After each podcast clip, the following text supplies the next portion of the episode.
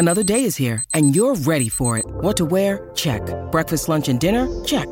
Planning for what's next and how to save for it? That's where Bank of America can help. For your financial to-dos, Bank of America has experts ready to help get you closer to your goals. Get started at one of our local financial centers or 24-7 in our mobile banking app.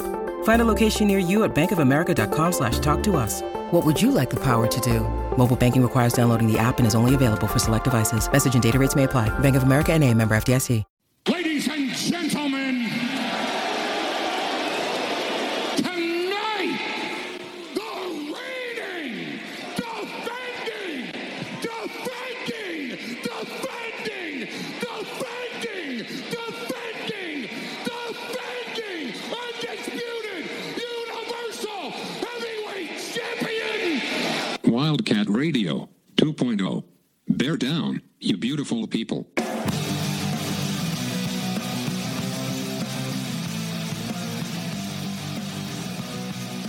What's up, everybody? This is Wildcat Radio 2.0. I'm Adam Green. He's Brett Barry. And, well, I guess no one new has entered the transfer portal. For, well, I think Ben Ackerley, one of the walk ons, entered the transfer portal. That came out um, since we last recorded, of course, from men's basketball. Um, Kerr Kriisa and Adama Bal still in the transfer portal. Kriisa has been taking some visits. I saw to Nebraska, so that's cool. But, Brett, yeah, it's basketball off season, spring sports time. It is. Uh, and you know, I've been I think I and most sports fans have been distracted by Major League Baseball coming back, but that's not what we're talking about today. We're Uh, recording but on it is- opening day. Good times. But it, I did I did I do think I saw uh was it on Desert AZ Desert Swarm that five uh Arizona former Arizona players made the opening day roster, so that's a nice thing. Yeah, and of course, AZ Desert Swarm, day. That's a nice plug for our guest. We're going to talk to Brian Pedersen later. He's a guy who's covered Arizona basketball in the NCAA tournament, Arizona men's basketball, covers football, covers baseball. So we want to get his take on all of that, and we'll do that a little bit later in the show. But yeah, like portal wise, there's been a lot of movement for both the men and the women. We talked about that some last week and just kind of what it means. And they haven't really added anyone. Of course, the women, though, they have some people. Maya Nnaji, now she's returned. Helena Pueyo announced that she's coming back for another season, which I think Adia Barnes that's her biggest like commitment of the offseason is getting Pueyo back, which yes, that's huge. So it's kind of you almost get the feeling, and could be wrong, right? Because it's you know some of these players you like to think that they were like, hey, I hope they would have stuck around, but I imagine neither Adia Barnes nor Tommy Lloyd are super shocked or are going to be super surprised by the players who do end up leaving because it's not like you'd be like, oh, that person was going to be a starter. They're going to get all the minutes, all the all the shots, and all that, and they're still leaving. Like it could be NIL related, but at the same time, I don't imagine either either of them are terribly surprised when someone's saying, "I'm entering the portal." You know, I'm looking to play elsewhere. Yeah, I I think for uh, to a man or woman that has entered the portal, I I would be shocked if either coach was shocked. right? Yeah, Usually usually there's a sense of these things and you know, there's open and honest conversations as at the exit meetings and I think that's maybe what uh, helped drive Kerr Kriisa to, to his decision um, you know, on the men's side and some of the, you know, maybe there's different reasons on the women's side, but uh, coming back, I do think is a huge thing. And, very like, huge. but like Arizona could have played, you know, people like Maya Nnaji uh, more minutes this year, but you know they went with some of like, you know, what are you gonna you gonna bench Cate Reese? Probably not, right? Yeah. And eh, and there's plenty of talent coming in in the next recruiting class, and uh, eh, you know, I I I don't. I mean, Adia Barnes has proven her ability to eh, not just fill a roster, but overfill a roster with talent. Which might and- be why we're seeing some of the players Yeah. transfer. Why a Madi Conner leaves, or Lauren Fields, you know, or Lauren Ware. Why they're because like they see the writing on the wall that the minutes and the touches, the shots aren't necessarily going to be there next season. Yeah and and you know it's still you know we're uh, you know next year will be year three for tommy lloyd but you know this time last year people were panicking of what was left on the roster uh, for tommy lloyd this year right so it's I'm not even sure people knew that Koloko was leaving or that Dale. Here we all knew Ben Mathurin was leaving, but the other two who ended up going pro, that was not a guarantee at this time a year ago. no and then arizona had got you know for as bad as that ended against princeton. They still were a two seed. They had you know big wins over a lot of teams right? And that was with uh, a roster that was essentially last year's roster with three nba guys removed. Uh, and and and people are still, you know, they're they're they, they had a lot of success this year in the regular season, and maybe that led to some narrative question uh, in terms of losing in the first round. But you know, I, I guess I I'm still I what I'm trying to say is to all the Arizona fans that uh, are notorious for their ability to stay calm uh, through through things. Um, you know, maintain that level of calm because we don't know what the roster is going to be. It doesn't matter if it's filled out in the next week. You know, a lot of guys are going to enter the portal. We'll know more. You know, six weeks from now.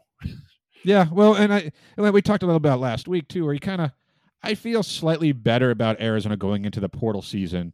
You know, let's talk about the men here. The going into the portal season this year, because Adia Barnes has proven herself; she's pulled talent out of the portal, no problem. But with the amount of starting spots that could be available, like this is going to be interesting to t- see this offseason play out because it, NIL is going to be NIL, right? If there's certain players who can get more money, significantly more money elsewhere, there's nothing Arizona can do about that system or fit wise, right?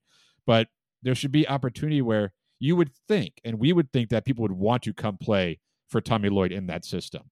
It's going to get you points. You're going to win a lot of games. It's going to be fun. So you'd like to think that they're going to bring in some good players, maybe not the top top transfers because those are going to make bank. You know, I'm sure Arizona has good NIL situation, the Arizona Assist program and everything else. They have a good NIL, but they're not giving like what Nijel Pack from Miami what he got. I think what the rumor was wasn't like four hundred thousand or something like that. Like Jesus, I'm not paying anyone that to play a season of basketball at Arizona. But if the system, if it is what we think it is, Arizona's going to bring in some high quality transfers. Not you probably better than what they got last season because they have more spots available. They have more here. Take those minutes at the two. Take those minutes at the three, and maybe take those minutes at the four, which wasn't a thing last year for them, right? They had a spot open.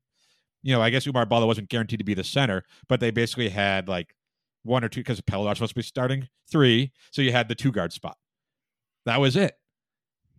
So it's gonna Yeah. be different, but it should be better. I mean, like we've seen the number we keep going to the portal every day. It's like, oh, that guy would be good. That guy would be good. Oh, I'd like to have him in Arizona. Like that's gonna keep happening for a while, and Arizona's probably gonna get a few of those guys. Yeah, I, I think right now the uh, safest starting spots I see locked up on Arizona's roster, and now this could be famous last words, is Oumar Ballo at the five, and Kyle Uh, Boswell at the one. Kylan Boswell at the one. That's And it.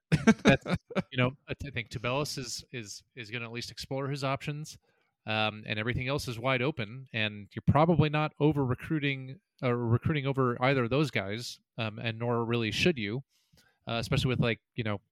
At the five spot, Henry Veesaar, you're hoping makes a big leap, right? Um, hopefully, he's the guy that actually would leapfrog Ballo in a in an ideal world, and that just Yeah. means you have an incredible amount of talent at the five spot.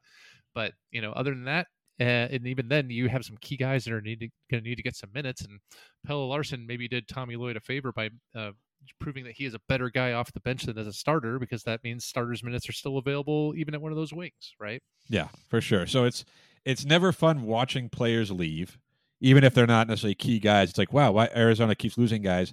But once they start adding, you know, when you see that, oh, they this, this guy visited, took an official visit or whatever. Oh, Arizona's contacted this player. Oh, Arizona, this guy's transferring to Arizona. Then it starts to feel better. And Arizona, it's like it's like football too, right? When players are entering the portal, it's like, oh no. And it's like, oh well, they can get players from the portal too. the portal swings both ways. So you know, if you're Arizona basketball, Arizona, I mean, men and women, like these are two high level programs where you'd like to think that high level talent will want to come there. Now, it has to be the right situation, you know, NIL, fit, role, all that stuff. But Arizona's not going to be left like empty handed come portal. Like when the portal season ends, Arizona's going to have brought in some good players, you know, and we'll have a better chance to see what this roster looks like because it's going to be altogether different. We talked about that last week, Brett. It's going to be very, very different. Doesn't mean it's going to be worse. You know, could Yeah. possibly even be better. I mean, Azuolas Tubelis was, uh, you know, all Pac-12 talent, all American, but you know, in some way, you know, it was was he a, a was he all Pac-12 defensively? Nope. like, it was just, you know, he's he's I mean, a was that one sequence where I, but yeah, no.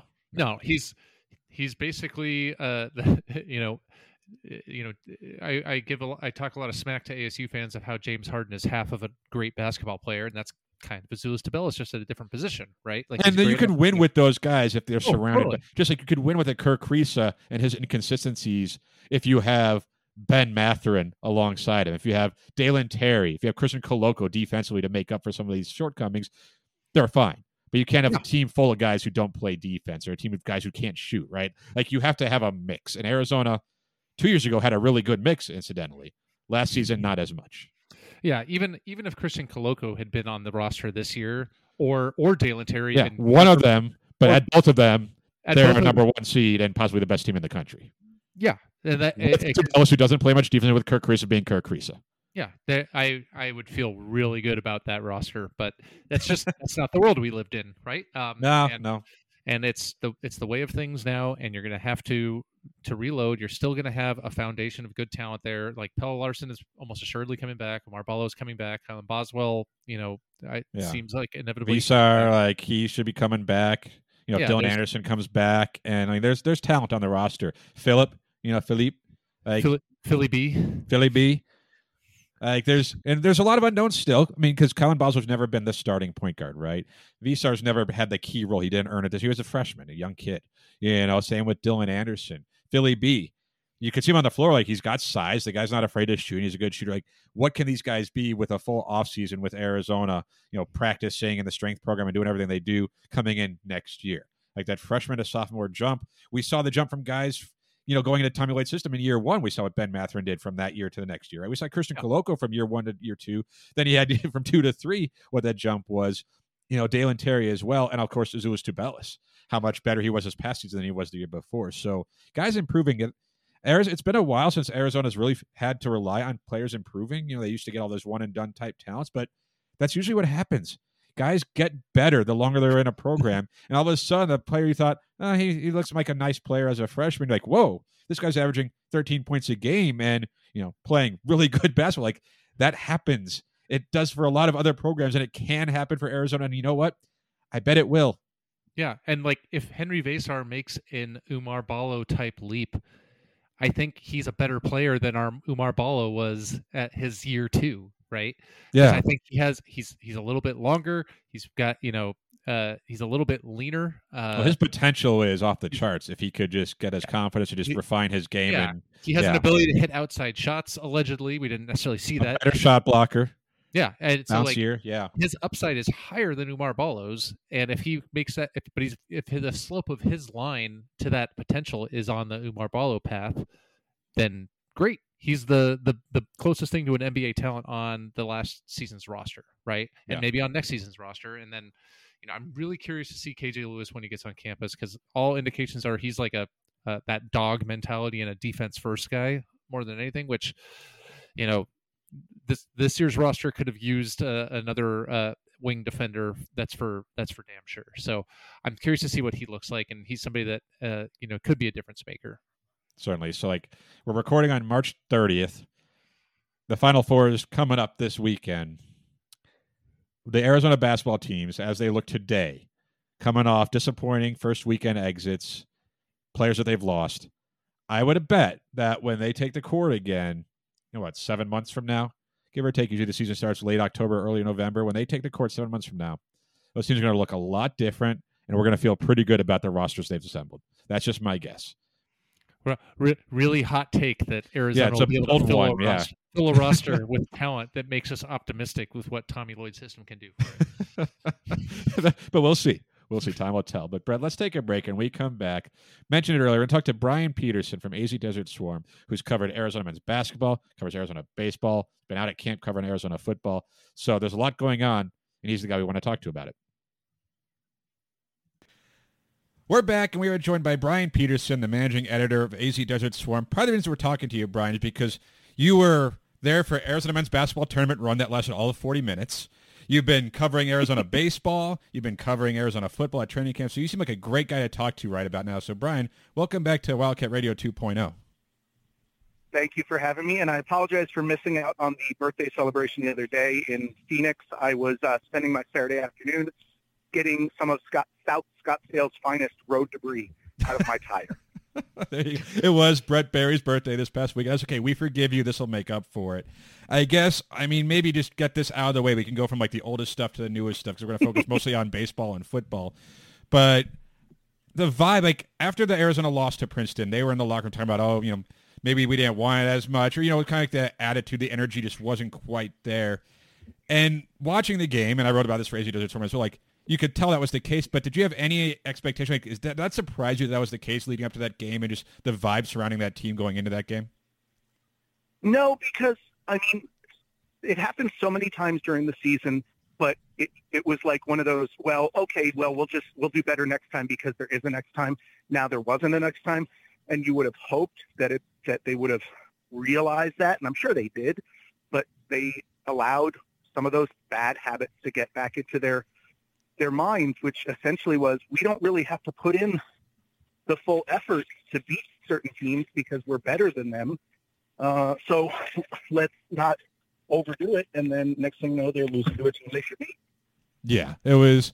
I mean, again, we don't need to spend a ton of time on this. Brent and I, we talked about it last week, and you know, Arizona they lost, and it's going to be an interesting off season for this program. We're always seeing a couple players enter the portal, and there's talk about maybe Azuolas Tubelis deciding to enter the NBA draft or go pro or whatever. So I guess last on basketball, I think before we pivot here, and Brett, you'll get a chance to talk to Brian too. Don't worry.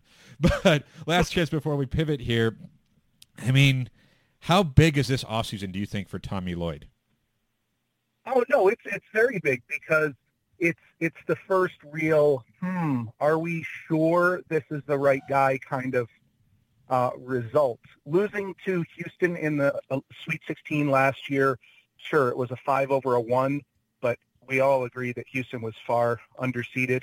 And but just the fact that the team did as well as it did in his first year ever as a head coach, taking on a roster that had some promise and had some, certainly had some great players because there's three guys that, that made it to the NBA, but there was so much uncertainty that you couldn't really get too disappointed with that result.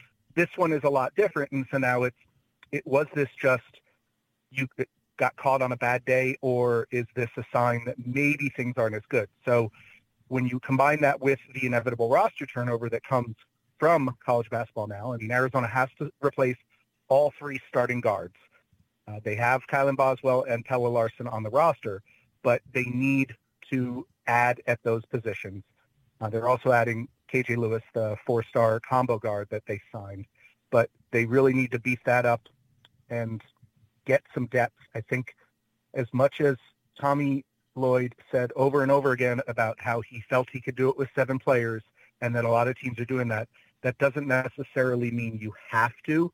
And um, I feel like he, he, he did it because he felt that that was the best for that team, which I'm sure it was based on the development levels of some of those freshmen.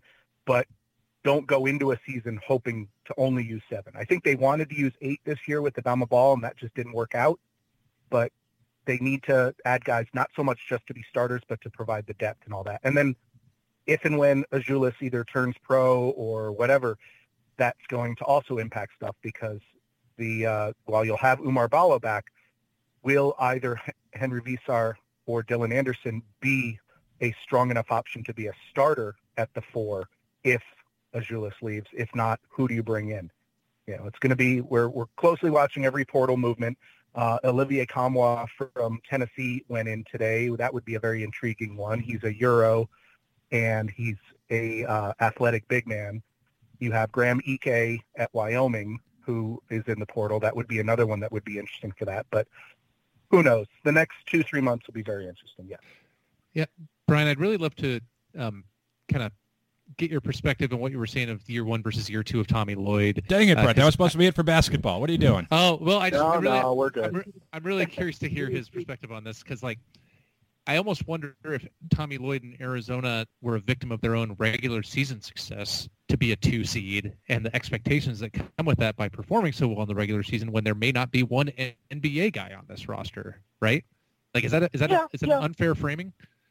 No, no, there there was definitely a little bit of that, and I mean going 11 and 0 in non-conference and having very big wins over Tennessee, Indiana, and a pair of teams that made the Elite Eight in San Diego State and Creighton, with one in the Final Four, showed that they they were able to beat good teams, and whether they got those teams on their best nights doesn't matter. I mean, it was a one-game thing, kind of stuff. But then combined with having so many stinkers against teams that they should have beaten, made it very uneven. Um, maybe they shouldn't have been a two, but based on their their overall resume, when you look at the wins over the losses, it, it kind of warranted it. I mean, college basketball is so weird this year, and the Final Four is showing it that it, it there really wasn't like six or eight good, really good teams, and then everyone else. I mean, all the twos were out by the Elite Eight, and all the ones were out by the Sweet 16. So, I mean, it, it, it was weird in that, but Yeah, there, there's a little of that, um, but I think kind of like I mean, Rich Rod had almost the same scenario with um, the year in 2014 when they kind of lucked their way into the South Division title for football, getting uh, some lucky bounces of their own and some lucky results elsewhere, being 10 and 2, going to the Pac-12 title game, then getting crushed, then getting outplayed by a, a, a good Boise State team, and then the expectation of, well, this is how it should always be, when that's not a realistic expectation to Arizona, no matter what coaches or fans will say. And then two years, three years later, he's done because, oh, well, you can't replicate that success. So um, not that Arizona basketball is, at, is should be compared the same way as that. I do think that what Arizona did in the first year under Tommy Lloyd and then what they did throughout most of the regular season on the, the better side has made it so that people can't handle any sort of setback. And next year in the non-conference, their second game of the season is at Duke, and I mean, every all all signs point for, to them to losing to that. People are going to unrealistically overreact to Arizona being one and one on the season. what, especially what if they go? What if they go two and zero? Oh?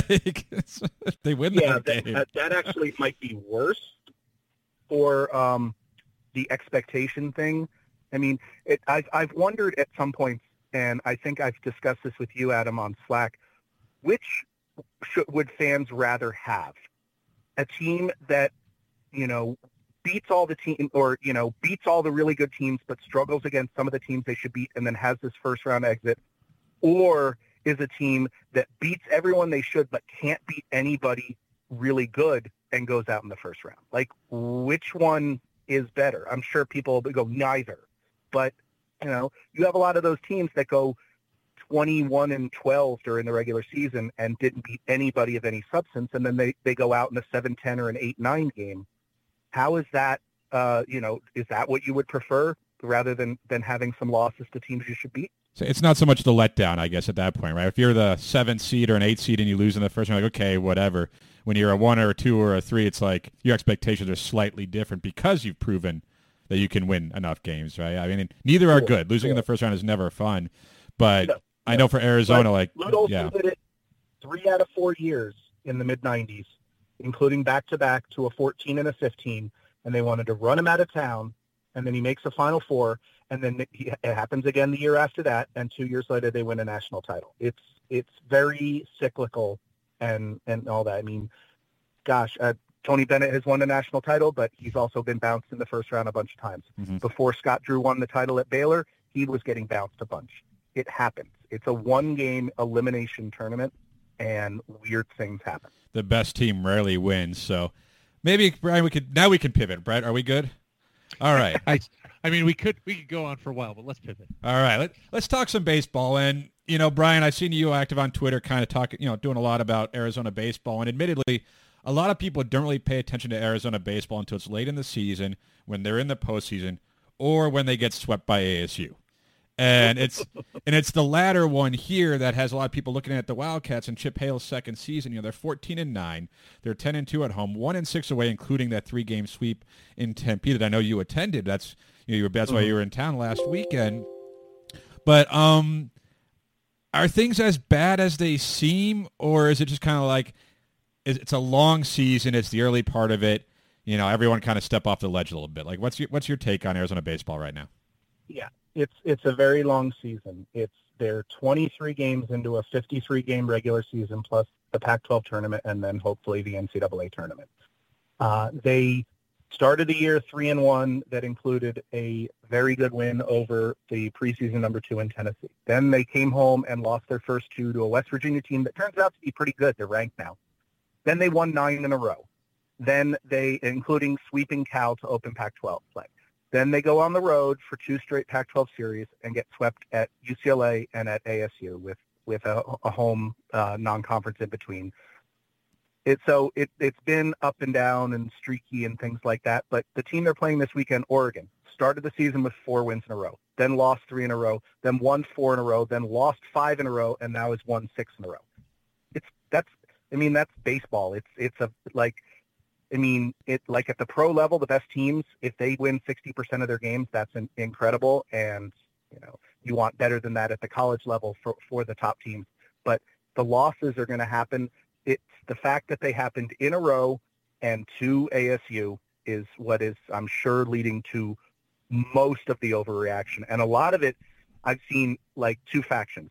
Chip Hale doesn't care about the team. It doesn't really care about this or is treating it like a part-time job. And then the others going, oh no, he really cares about it, but he can't recruit to save his life. and I really think like both of them are ridiculous. Um, the the recruiting side, um, there's so many people that really don't understand how college baseball recruiting works. In that you, um, a lot of these kids rec- uh, commit when they're high school freshmen and sophomores. So those are like the class of 25 and 26. I mean, Arizona has eight combined commitments for those classes. And I mean, there are like, they can't even do like, like official visits with those or in-person contact. That's, that's like through coaches and, and, and all that, the way, way it works. The, uh, the class they signed this past November, which is the 2023 class, won't play for the team until February of 2024. It's, it's very weird how college baseball works. And that's the first class that they were able, able to get close to trying to evaluate early, but they still didn't get to start seeing them until their junior year of high school, where a lot of them have already committed, so they're going with best available or late bloomers or things like that. The class they sign next November, I think, is the first one that you can really grade them on. But again, you can't grade recruiting classes in college baseball off of what they've done in the first 20 games of that season because it's the combination development. The, the, the, best players you're going to recruit out of high school probably end up getting drafted anyway. And then beyond that, you either have to hope that they don't sign if if they get drafted, or they're guys that that don't get drafted, and that means they need some time to develop.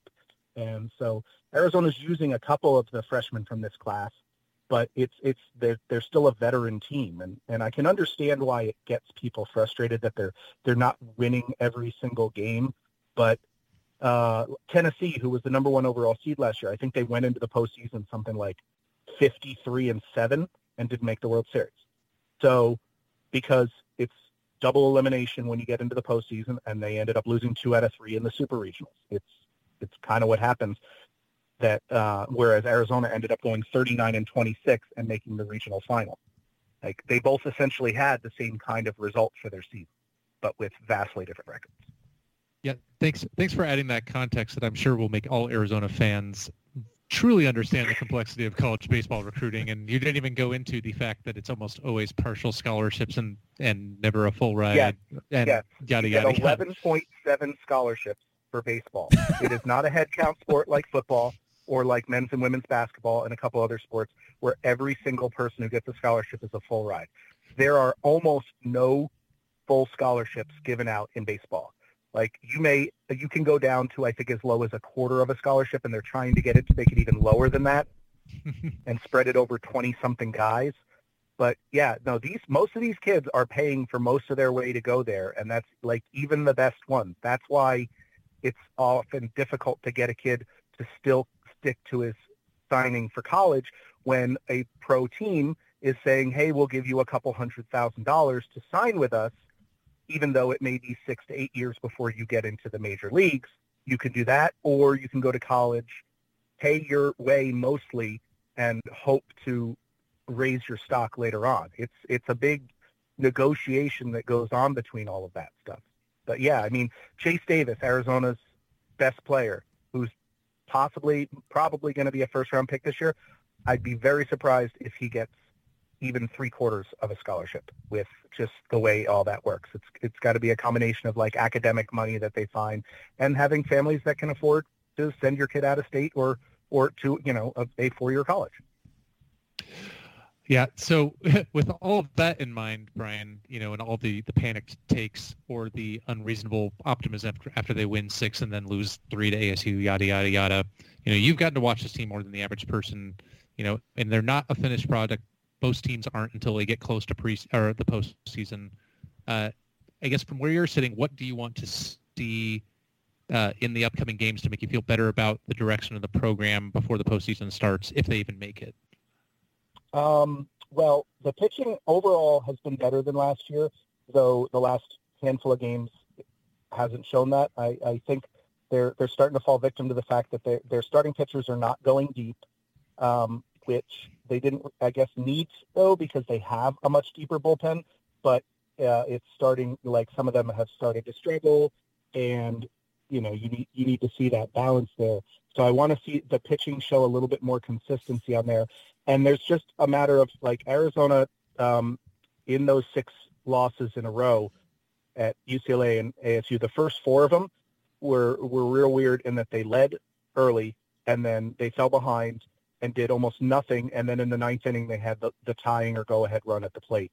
So like they had chances in the games, they just they couldn't come through in the big hit they or make the big pitch. So it's just a matter. I think I want to see them r- better realize the situations and um, know when you know this is when you really need to come through with that with that pitch or or get put the ball in play and make something happen and that that just hasn't happened on a consistent level lately but it did earlier so it shows i mean winning 9 in a row shows that they can build some sort of momentum and having their next 7 games at home um, is is a great chance for them to get back on track and as long as they don't give up on the season, give up on Chip or something like that, right? Like the talent is there, and if they stay with it, like some of those things, like those late hits, those clutch hits, they turn around, right? It's kind of I don't want to yeah. say it's hit or miss, but it's some luck of the draw, roll the dice. Sometimes you'll come through, sometimes you won't. You just keep the same approach. You know, it'll happen at times. Is that you haven't got any sense that oh, this yeah. team I is mean, down on guys, Chip or anything like that? No, no. There's, I mean, we we get to see a lot of the analytics, um, and I mean, there's guys that will barrel a ball 110 miles an hour off the bat, and it's right at somebody. Or um, like last night, I think, uh, or Tuesday night, Grand Canyon scored two runs on a ball that was hit off the end of the bat that just blooped and landed in in like a triangle between first, second base, and right field. It's it's how baseball works. Um, one of the guys the other day said it's not like in basketball where you make a great shot and it goes in. You can really put great contact, but there just happens to be somebody there. Mm and it doesn't work in your way. So it can, it can, those things have to kind of be factored in. But I mean, there's plenty of talent on the team and they've got a lot of veterans. So it should turn around. Um, the, the, the one, it, it's not like I think other sports where if it starts to go bad, they just start thinking about their pro career kind of stuff because this is their audition for their pro career. It's not um, it, if this is their last season and they're draft eligible, it's not like they have like showcases to go to after the season or all-star games for football or um, a combine for, for basketball. It's what they do at this time that's going to warrant where they're drafting. So they're still going to put in their effort no matter what. Fair enough. So let's.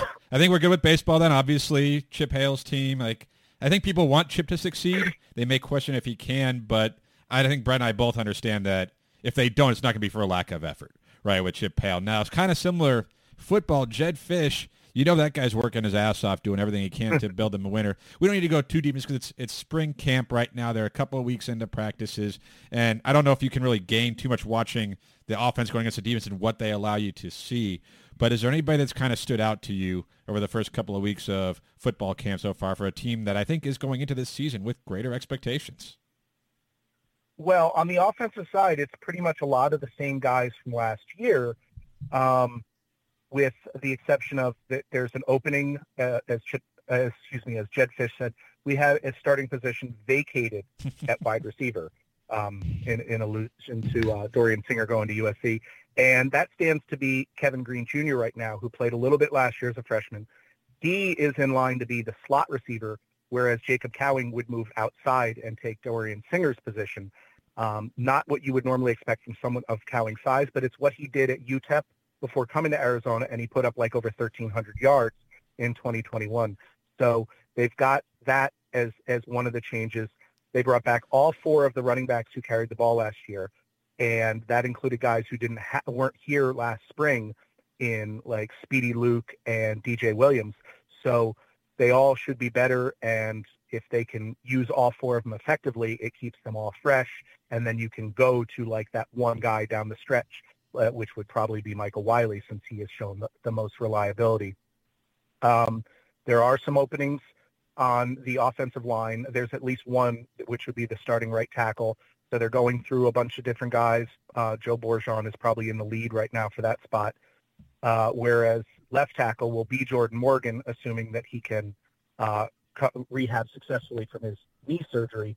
So in the meantime, they're cycling a bunch of guys at that spot. So that can't really gauge too much until we get into the summer, because then they're also bringing in a couple offensive linemen that they signed that won't get here till then. Defense, on the other hand, it's I, I don't know if you can really say who's going to be at what spot yet because Johnny Nansen is is trying out a bunch of guys at every single spot. They brought in so many dudes on the defensive line at linebacker, added some uh, a uh, junior college transfer at cornerback that were um, that has looked really good. Charles Yates, who right now would probably be the starter wow. at one corner alongside of Ephesians Prysock. That's that's how much how good he's looked. But again, it's not like a guarantee because they've got some more DBs coming in in the summer. Um, linebacker Justin Flowe has looked solid so far. Daniel Heimuli um, that they got from Washington um, has been really, really emotional and, and just kind of like an on-field leader and, and showing a lot there. The defensive line, they added Bill Norton, they added Tyler Manoa, they added Orrin Patu on the edge to, to go with uh, Tai Tai Uiagalelei. I had to take a little bit there. I'm just going to bring and, you in. Uh, like I'm going to have you record the names for me, and I'll just dub them in whenever we have to pronounce someone because I can never do this as good as you do. Like I'm awful. Yeah, well, see, and normally I don't worry about it because I don't ever have to say it. I just have you have to spell, it. it. yes. So, but that I've gotten that down, and I've got a couple cut and paste saved and whatnot. But um, I think the defense is going to be vastly improved, but that also doesn't necessarily mean they're going to be holding teams to like 18 points a game. It's college mm-hmm. football.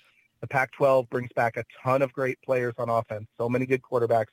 If Arizona can, I, the game I look at to really show where Arizona can be good enough on defense to win games is the UCLA game. They held that very, very good UCLA offense to 28 points, which shouldn't, you know, you think, oh, that's not really good, but it was when you consider that they were giving up 49 and 50 and stuff mm-hmm. like that to other teams that weren't as good on offense.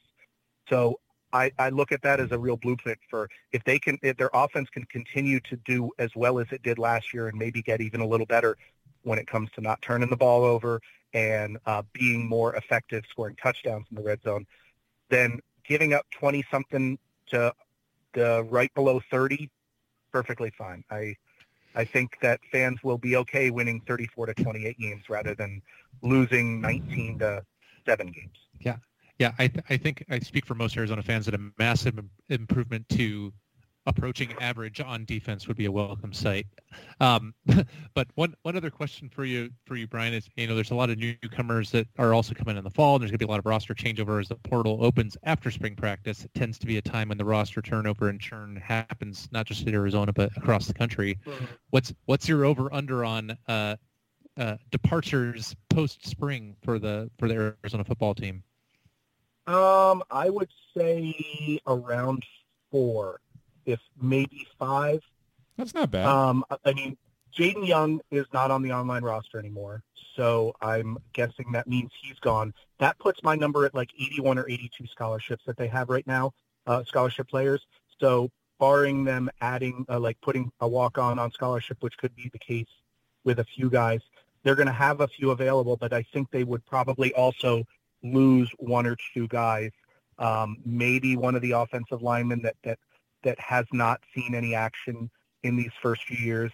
Because um, it could be a case where these guys, they, they gave it one more shot, go through spring, see where they are, but they also now have uh, finished that semester that maybe they're graduating.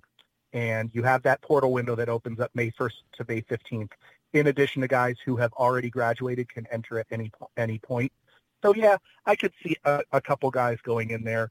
Uh, not anybody that you would think is going to be like a big contributor. More might be the guys where hmm, I'm surprised they're still here. um, though one of the guys that I put would put in that category, um, Dalton Johnson, who was uh, a guy who signed with Arizona like 10 days after Sumlin was fired in 2020. Um, he didn't do he didn't play the first year in 21 and started to play a little bit last year now he's he's right there in the mix at one of the safety positions. So he's just kind of stuck with it and worked. And, and I thought he was somebody that might have been like like most of the the the last Sumlin guys were like, well, it's clear that we're not part of the future plans, but you know he's he's made the most of it, and he could be a guy that that has a big contribution contribution this year. So uh, a, a, potential positive development from the end of the Sumlin, Sumlin era. Wow, that would make for like one from the Sumlin era. that would be that'd be great. O'Brien, I think I think yeah, that should well, do it. I mean, he did recruit Mike Wiley. That's true. And That's true. There, yeah, there have been a couple guys, but yes, by, by and large, the the recruiting was was really bad, and most of those guys didn't stick around for very long. I mean, even while he was here, there were guys from like the the 19 and 20 class that were gone within that first year or so where it, I mean, it was pretty evident that they just they missed badly on these guys and just needed to to cut weight. But I, I think the roster's in decent shape, and and when you combine that with the schedule and all that, the the opportunity to get to six wins could be there. So we'll you heard it. You heard it here first. Arizona's winning at least six games from Brian Pedersen of AZ Desert Swarm. well, Brian, we, we appreciate the time. Of course, you can find Brian on Twitter at RealBJP. Um, a lot of good stuff there, and AZ Desert Swarm, the website. I know that's a shameless plug because I also write for AZ Desert Swarm. I'm going to get you a piece soon, Brian. Don't worry. You know, it's going to happen. I'll have something for you in the near future. But is there anything that you got kind of in the pi- in the pipeline that you're excited to put out, or that you're waiting for? You know, that's going to be coming in the next couple of days that you want people to be ready for? Uh, no, not really. It's mostly right now. It's news. Um, just waiting for additional players that will leave or or that they might add for basketball. Um, you know, uh, there's a scrimmage for football on Saturday night, so um, we'll talk with Jedd after that and could get some decent insight on where things stand. Um, then a 60% of the way through practice, um, and then I'll just have my baseball coverage from this weekend against Oregon. So keep close eye.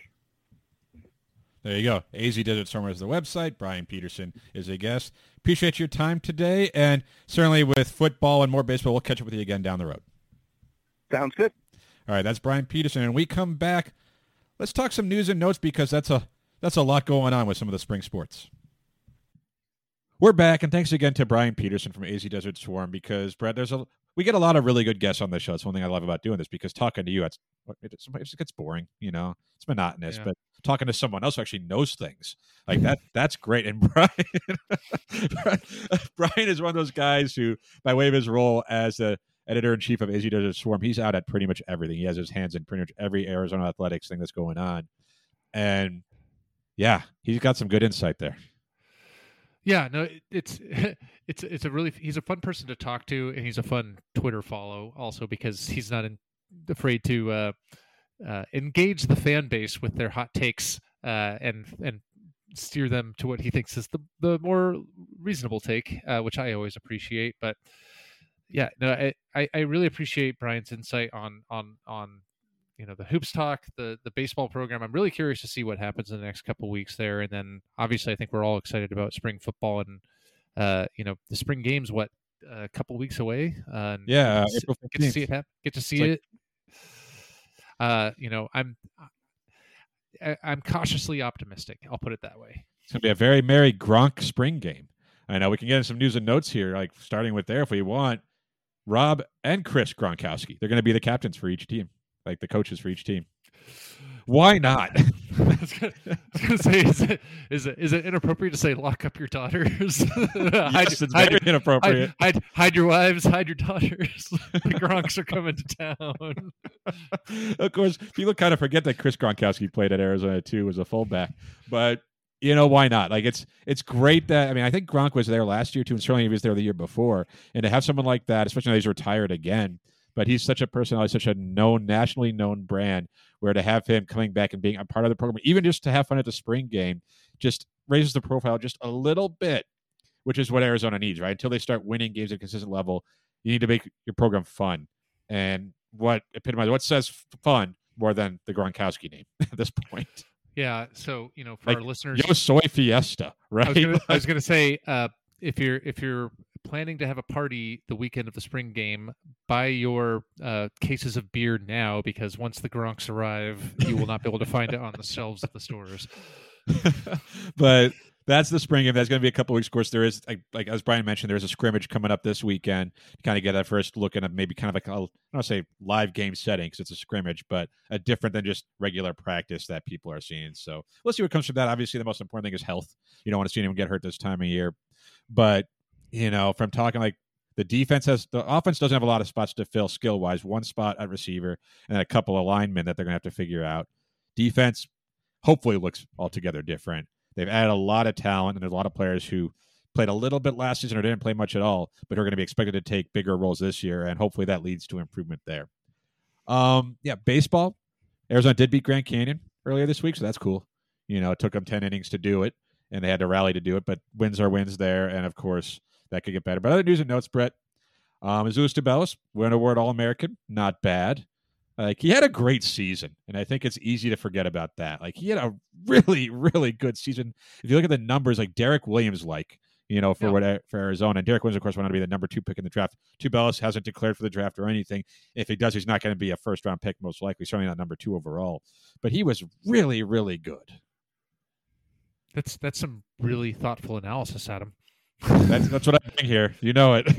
He was really, really good. I agree. Also, wins. I believe for the baseball, you said uh, uh, wins are wins are wins uh, for the baseball teams, and I agree with that analysis as well. It's a, it's an appropriate take. you know, Brett, what else should we talk about? The floor is yours. you know, I got nothing. It's been a it's been a slow day. okay.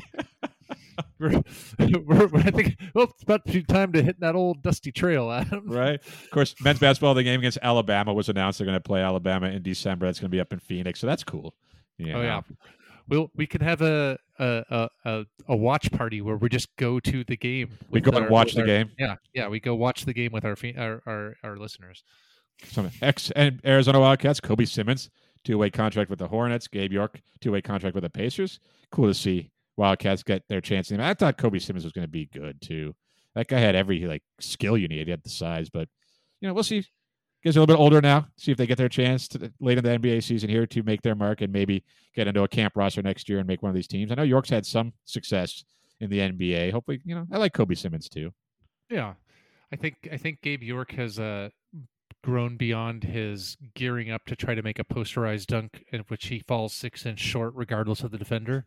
Um, so I think that's a good career move because that's all I can think of when I think of him now. That's that's harsh. that? Didn't he have He that game it was against so Stanford? But wasn't there a game against Stanford? Arizona was down by like eight or nine with like a minute left, and he made he like went- four went threes, yeah. and they That won that game. Like That's the other thing. I think of when I think of Gabe York. There you go. And I think So he was also part of that uh, documentary, maybe that uh, one that didn't Yeah. look, make Arizona look too good. Eh, It's fine. Uh, yeah, totally fine. But anyway, good luck to Gabe York and Kobe Simmons as they're back in the NBA. Uh, but yeah, um, the Dusty Trail. Let's hit it.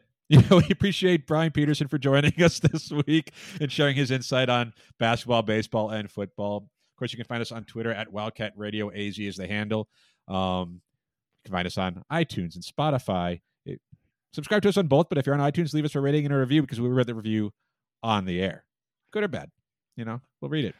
I mean, based on the last ninety seconds, it'll probably be bad, but you know, The review? Oh yeah. yeah, I mean, if you made it this far, you know who we are. Come on. true. but otherwise, we appreciate you all listening. Again, thanks to Brian Pedersen. We'll talk whatever happens next. You know, over the next week, we'll talk about it. But until then, remember to bear down. Bear down.